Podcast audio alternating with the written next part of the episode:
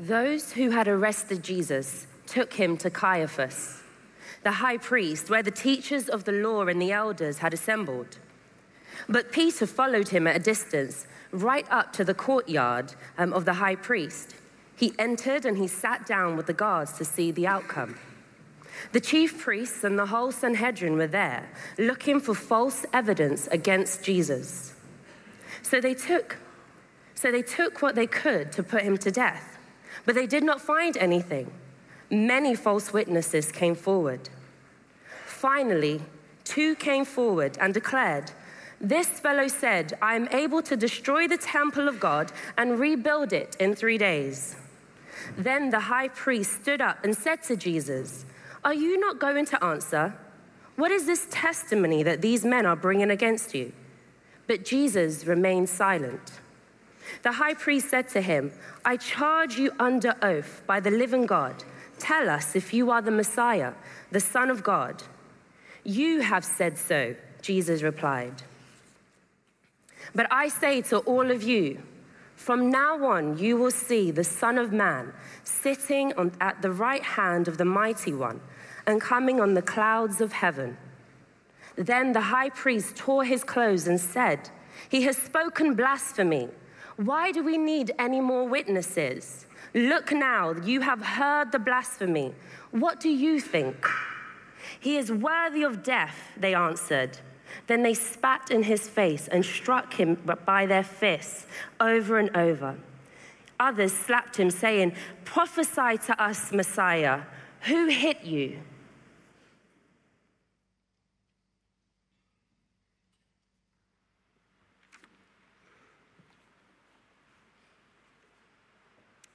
What do you think? The high priest asks those at Jesus' trial. What do you think about Jesus? Your answer to this question is probably the most important answer you could ever give. Who you think Jesus is will change your life. It will change what you think about the world. It will change what you think about yourself. It will change what you think about God. I grew up thinking that Jesus was a fraud. I'd heard stories about him that he could walk on water and turn water into wine.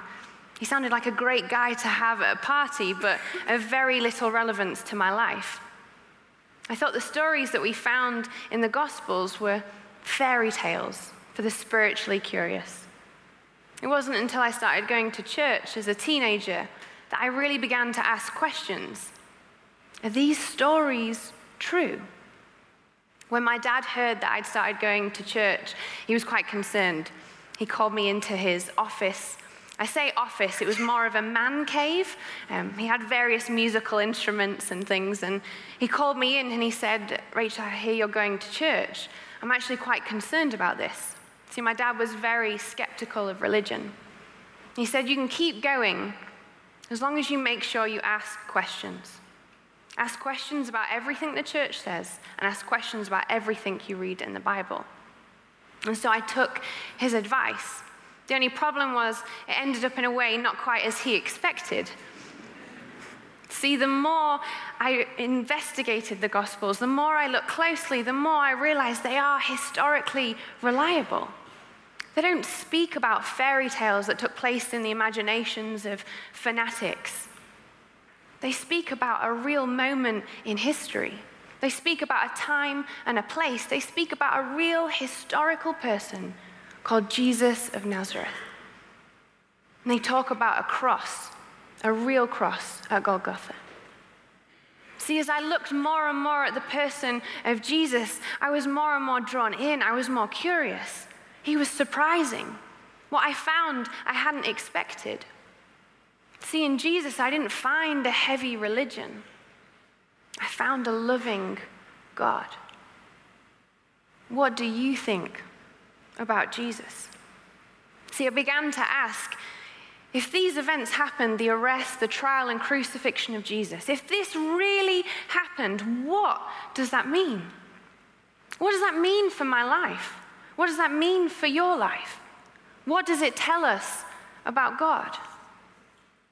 We've heard how Jesus is arrested and he's on trial by the religious authorities. But maybe you're wondering how it got to this point. Things seem to have escalated.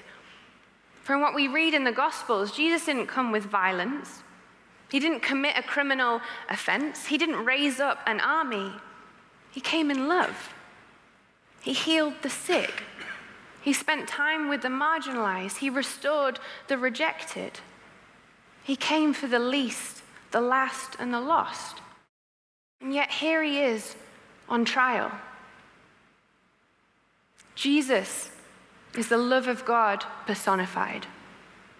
And that love threatened the status quo. Everything about Jesus challenged the powers that be and made them nervous. So they arrest him and they accuse him, ironically, of blasphemy. This isn't the God we know. There's no way that this God that Jesus preaches and claims to be is the God that, that we realize and recognize. At the time of Jesus' coming, there was an expectation, there was a waiting. In the air, there was this hope for a Messiah, a Savior, an anointed one who would come and who would redeem and rescue Israel from their enemies. Are you the Messiah? They ask Jesus. Are you really the one we're waiting for? Are you really the one we're hoping for to come and rescue us?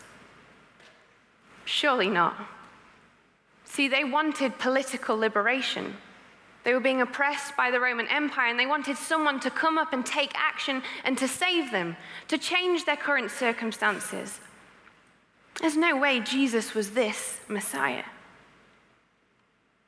What they didn't realize was what Jesus came to do was far more significant than just their current circumstances. It was far bigger than just them. It was far more important than political liberation. It ran far deeper than that. Jesus had come to change history in an unimaginable way. They couldn't see it. Jesus wasn't the Messiah they were expecting, and he wasn't the Messiah they wanted. I don't know if you've ever received a gift that perhaps was unexpected or that maybe you didn't want just this Christmas, um, Andy, my husband, um, his family decided to do a secret Santa. Which I don't know if you've ever done this before, but basically, you all put in your name and you randomly select someone you're going to buy a gift for, and you set a budget, and it's kind of anonymous. But this year, my father in law picked my name out. So I was quite excited. I wondered whether he would have the same great ability to buy gifts that my husband has. Just last week, it was our wedding anniversary, and my husband bought me a book. The book was titled How Not to Kill Household Plants. Nothing says I love you like a gift like that. I had wondered if he was trying to tell me something, if it was a metaphor about our marriage. But anyway, it turns out that Andy's dad is even better at giving gifts than he is. So on Christmas Day, I open this present, and there in my hands is a year's supply of paracetamol. Now, some of you are sat there going, that's a very practical thing to buy. Paracetamol. I said, it only costs 10p a pack. And I, he spent the whole budget on paracetamol. And I said, you know, Warwick, I'm sure you, when you go to the supermarket or wherever, you're only allowed to buy two boxes at once. He went, oh, yeah.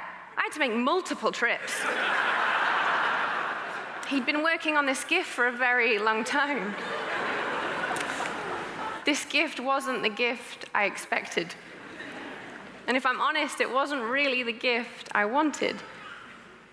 But just a few days later, me and my husband went home and um, we both got really ill.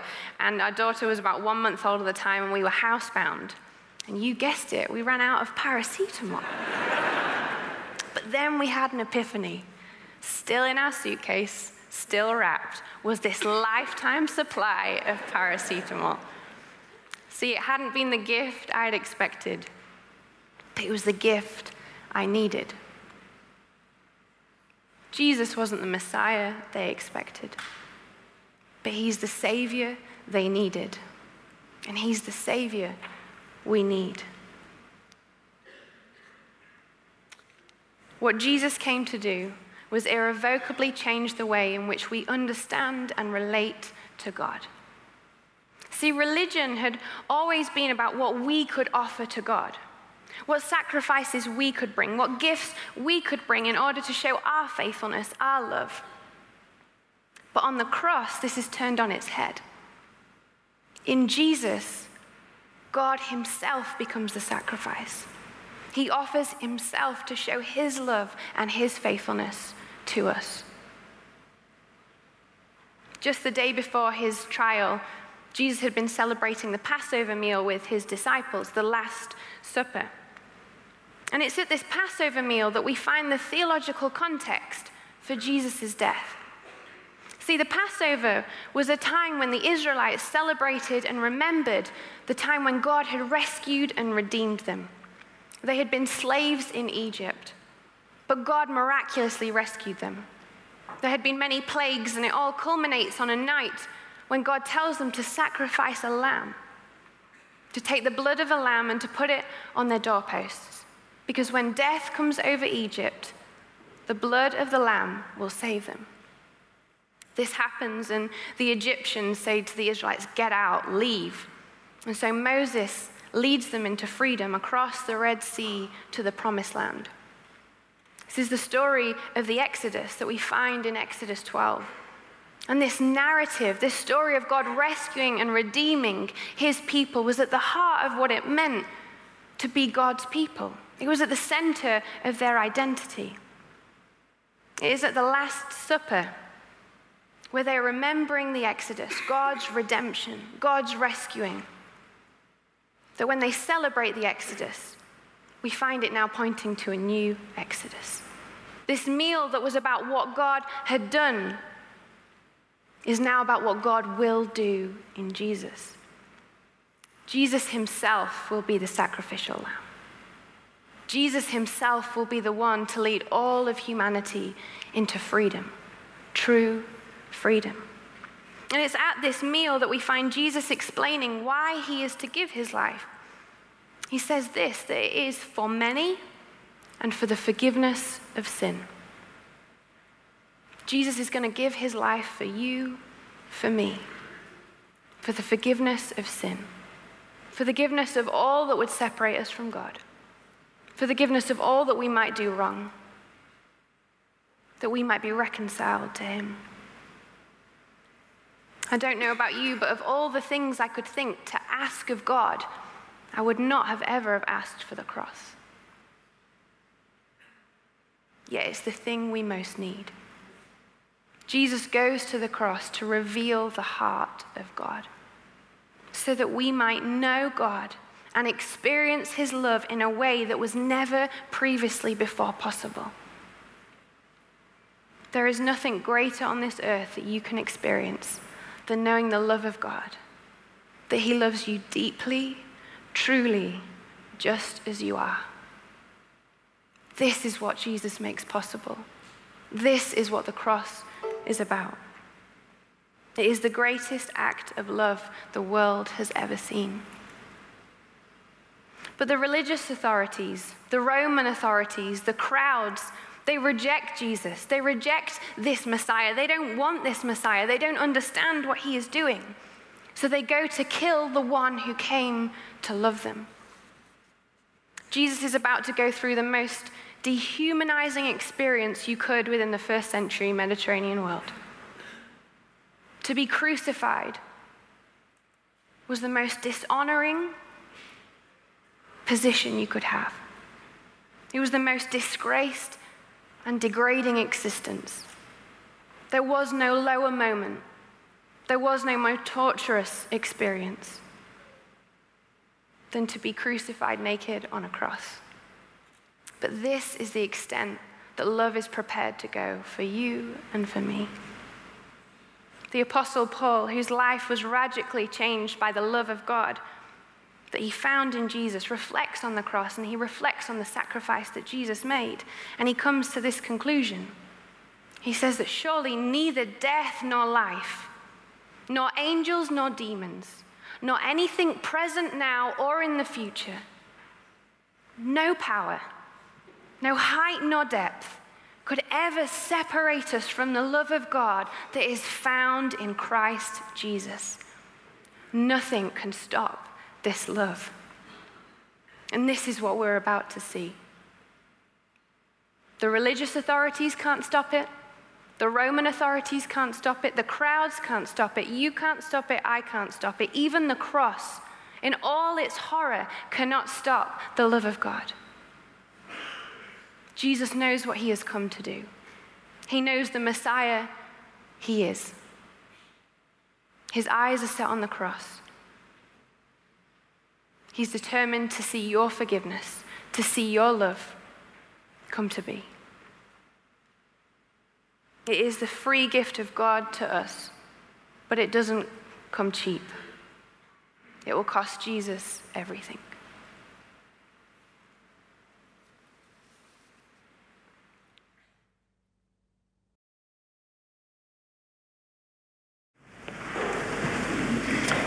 Then the governor's soldiers took Jesus into Praetorium and gathered the whole company of soldiers round him.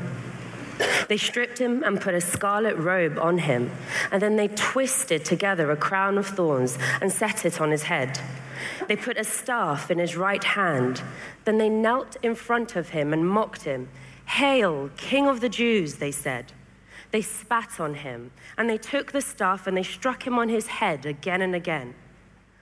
After they had mocked him, they took off his robe and put his own clothes on him again, and they led him away to crucify him. As they were going out, they met a man from Cyrene. His name was Simon, and they forced him to carry the cross. They came to a place called Golgotha, which means the place of the skull. There they offered Jesus wine to drink. They mixed it with gall, but after tasting it, he refused. When they had crucified him, they divided up his clothes by casting lots, and sitting down, they kept watch over him there.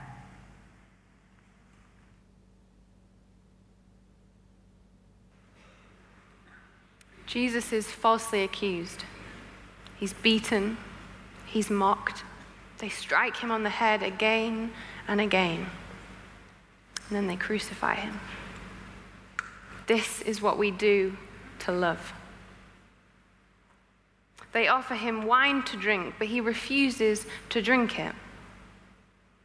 See, when he'd been celebrating the Passover meal, he said to them, I will not drink of this cup again until what I have set out to do has been completed. Even in this moment on the cross, Jesus is resolute. He will not be deterred, he will not be stopped. Jesus has remained silent through much of what is going on. And this again fulfills what is said about the Messiah. In Isaiah 53, it says that he was oppressed and afflicted, yet he did not open his mouth. He was led like a lamb to the slaughter. As a sheep before its shearers is silent, so he did not open his mouth. The next time Jesus will speak will be when he cries from the cross My God, my God, why have you forsaken me? It's in this cry we hear the suffering of Jesus. This is the depth to which his love for us will take him. If we put ourselves at the scene, the cruelty seems barbaric, it seems unnecessary. It's in the degrading of Jesus, it's in the mocking, the abuse, and the killing at the cross that we see the horrors humanity are capable of. We're reminded of what we're capable of doing to God's gift and to each other. Jesus experiences the worst of being human. But in doing so, we see at the cross Jesus' divine solidarity with those who suffer. Jesus was not the first person to be the victim of violence, to be an innocent person abused, and neither will he be the last. Our history is marked by the horrors that we have committed to one another, whether it be for reasons of race, of gender, of religion, of political persuasion, or of social status. And it's in this moment when we remember the cross, we must remember that Jesus stands with those who have suffered, as one who also suffers. This cry Jesus makes, My God, my God, why have you forsaken me? is a cry that he has learnt from Psalm 22, which continues, Why are you so far from saving me, so far from my cries of anguish? My God, I cry out by day, but you do not answer, by night, but I find no rest. But I wonder, is this not also the cry we hear in our world? Is this not also sometimes the cry of our own hearts? God, where are you? Why are you not answering us? Why are you not answering our prayers? Why are you not acting? God, where are you? I remember as a teenager waking up one morning to hearing my dad um, crying out my mum's name. At the time, my mum had been battling with cancer and her health had deteriorated rapidly. And so I lay frozen still, wondering if everything was okay. And then my dad began to cry my name, and so I ran to their room, and my dad was resuscitating my mum, and he, he told me to call the ambulance. Call the ambulance, and they said, Go head out into your village so that we can find your house. So I went out, and it was before anyone had woken up. The village was completely still, silent. And I was just stood there, and all I knew to do was to say the name of Jesus. I'd only been a Christian a couple of months, didn't know much about the Bible, hadn't been to church very often. But there was something in my gut that knew to just pray the name of Jesus. Jesus, Jesus, Jesus. It was the week after that my mum then passed away. And everything about those circumstances said, God, where are you? Everything about what happened made me ask God, why have you not answered our prayers? Why have you let this happen? Why have you forsaken me? But paradoxically, it was in that moment that God did answer one prayer the prayer for Jesus. Jesus, Jesus. Jesus continued to be present with me. It was in this time when it felt like God was most hidden in my circumstances that actually He revealed Himself most deeply to me. It was through all those events in the weeks and even the years after, through those experiences, that I discovered more about the love of God. It was through His Spirit that I experienced His presence and His love. I realized that Jesus wasn't a fairy tale. This wasn't some myth, but he was who he said he was. I still had and do have so many questions. But in the cross, I found that Jesus was with me in my suffering. In the cross, I looked to someone who understood, who knew, who was with me. In the cross, we find someone who understands our pain who understands our suffering, who understands our rejection. See, on the cross, Jesus enters the depths of human despair. He enters the depths of human pain and of suffering so that even in those places we might know He is with us. In our suffering, God doesn't necessarily always offer an explanation, but He does always offer Himself. This is what we see on the cross. Jesus himself is the gift. He is the answer to our cry. He says, Here I am. And in his time, our suffering will be overcome by his suffering. Our wounds will be healed by his wounds. So often I think, and I hear from people I speak to, one of the biggest things that prevents us from feeling like we can believe in God or acknowledge that He's real is this question of suffering and of evil. But I think that perhaps the issue that epitomizes this the most is that of death. Surely it is death that challenges the idea of a loving God. Surely it's death that challenges the idea of an eternal and faithful God. Death is the greatest enemy humanity faces. It's the thing that has the final word over everyone and everything. It is death that challenges the idea of a loving, faithful, and eternal God. But this is the very thing Jesus came to defeat. See, the cross isn't a story about a victim, but a victory. Actually, the cross is the day where God isn't defeated as much as it might seem like that in the moment. But it's the day where death itself dies. Out of the horror of the cross, we find God orchestrating a hope for humanity.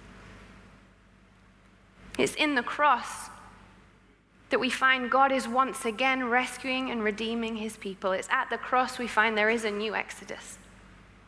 But Jesus isn't just saving us from enslavement to Egyptians or anyone else, He's saving us and rescuing us from our enslavement to sin. He isn't just defeating our enemies of Rome or any other empire, but He's defeating our one true enemy, death. The sin that destroys life, that prevents our relationship with God, that leads to death. This is what Christ had come to liberate us from. This is why he was the Messiah nobody expected. And if this is true, if this really did happen, then this changes everything for us. It changes how we are to relate with God because our relationship is no longer to be based on our sin and our mistakes, but on His love and on His life. See, on the cross, Jesus is creating a future for us that was otherwise impossible. He enables a tomorrow beyond the pain and suffering and mistakes of today. Because of Jesus, we know that death does not need to have the final word in our lives. Grief does not need to have the final word. Depression does not need to have the final word. Cancer does not need to have the final word. Debt, divorce, redundancy, rejection, shame, sin does not need to have the final word in our lives. For on Sunday, we will hear that Jesus has the final word. And it is a word of life and love and forgiveness for you.